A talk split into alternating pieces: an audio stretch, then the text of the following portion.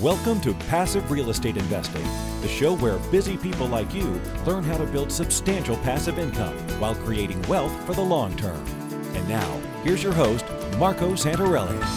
Hello, my friends, and welcome to another episode of Ask Marco, where I answer your investing related questions. Today's question is an interesting one, and it comes from Victor. He's basically wondering what should we pay ourselves from our rental property? Now, this is a good question and one that will come up at some point in time. It's not a matter of if, but when, as you start to invest or continue to invest in real estate. But Victor goes on to say, Marco, I'm an avid listener of your podcast. The content has been very helpful, influential, and actually has helped me structure my first deal. You're very welcome, Victor. My sister and I are partners and just recently closed on our first deal together. Congratulations. It is a seller financed mortgage of three single family homes, two of which are occupied. The third will be ready in a couple of weeks. The projected net operating income is about $10,000 a year.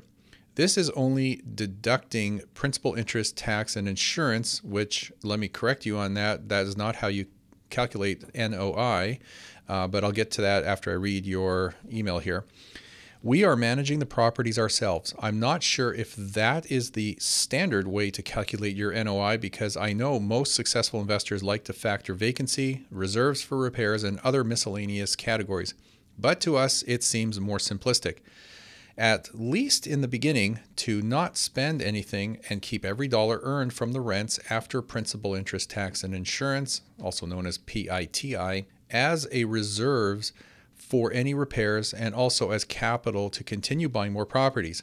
We're thinking when we get 20 properties, we will start paying ourselves probably $150 per unit, split between us. Obviously, that's $75 per unit. Everything else, like I said, we'd keep in reserve for all expenses and capital for purchasing. So, two questions. Do you think we would be underpaying ourselves or even overpaying ourselves? Question two do you think I'm oversimplifying the expense part, but not tediously calculating every single possible expense like vacancies, etc.? We both have W 2 jobs, so we would not be dependent on the rental income, but we do want to retire and live off income from rentals as soon as possible. We're thinking 100 units would allow us to do that. Thanks for taking a moment to read this, and I wish you all the best, Victor.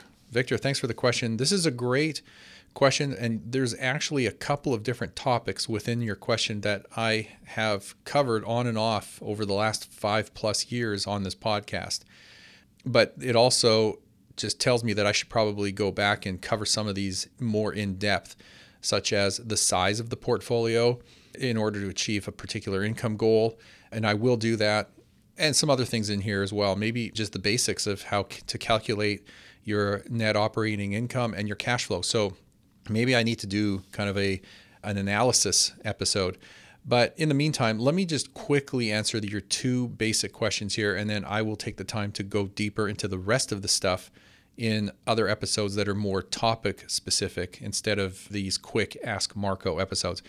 So let's break this down. First of all, how much you pay yourself is a personal decision.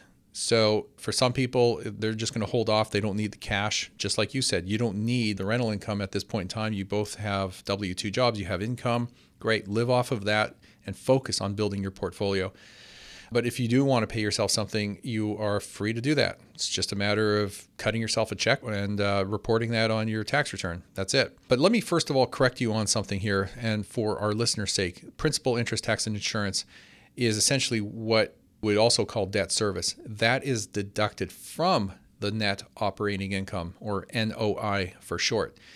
So, very basic math is this your income from your property less the expenses such as property taxes, insurance, property management, and your budgeting for vacancy and maintenance and repairs. That number is your net operating income. Basically, it's everything excluding debt service. So remember, NOI is all your income minus all your expenses, not including debt service, which is your mortgage payment. That's your NOI.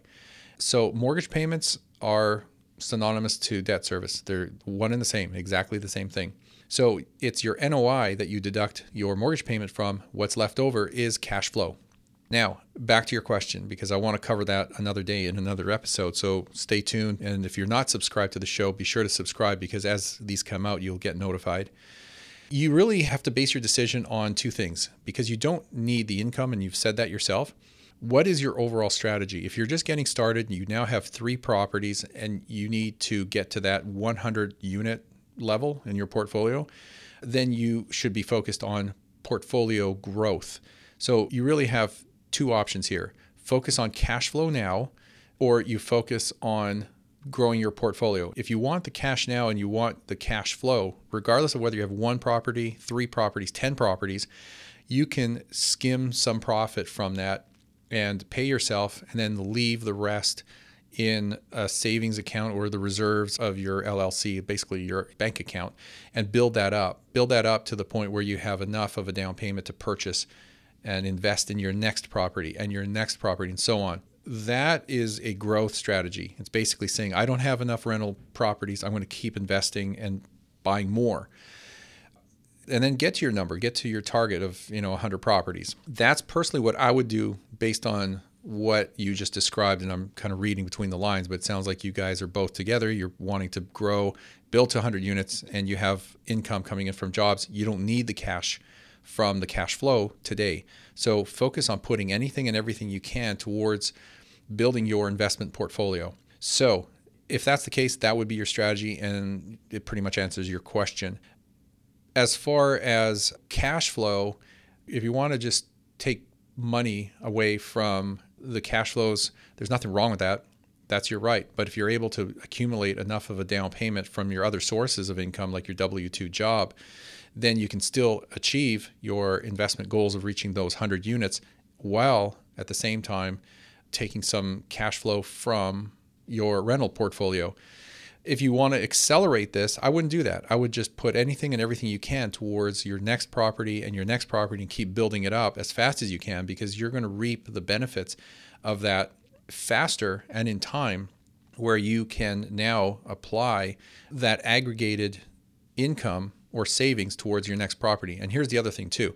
The faster you can get to that 100 units or if, if your goal is 10 or 20 units, whatever it is, the sooner you can get there, then if you now shift from a portfolio growth strategy to a cash flow strategy where now you're focused not on additional units and growing your portfolio size but on increasing your cash flow then one way to do that is to accelerate the paydown of your mortgages. And there's really two strategies here. One is just don't touch it, let your tenants pay it off over time and just maximize your 30 year amortization on your mortgage.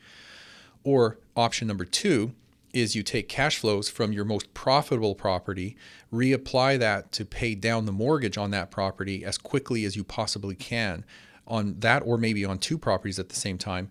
And then when those are paid off free and clear, you know, there's a pro and con to this as well as having a bunch of equity sitting around doing nothing for you. Just I call it dead equity or dormant equity.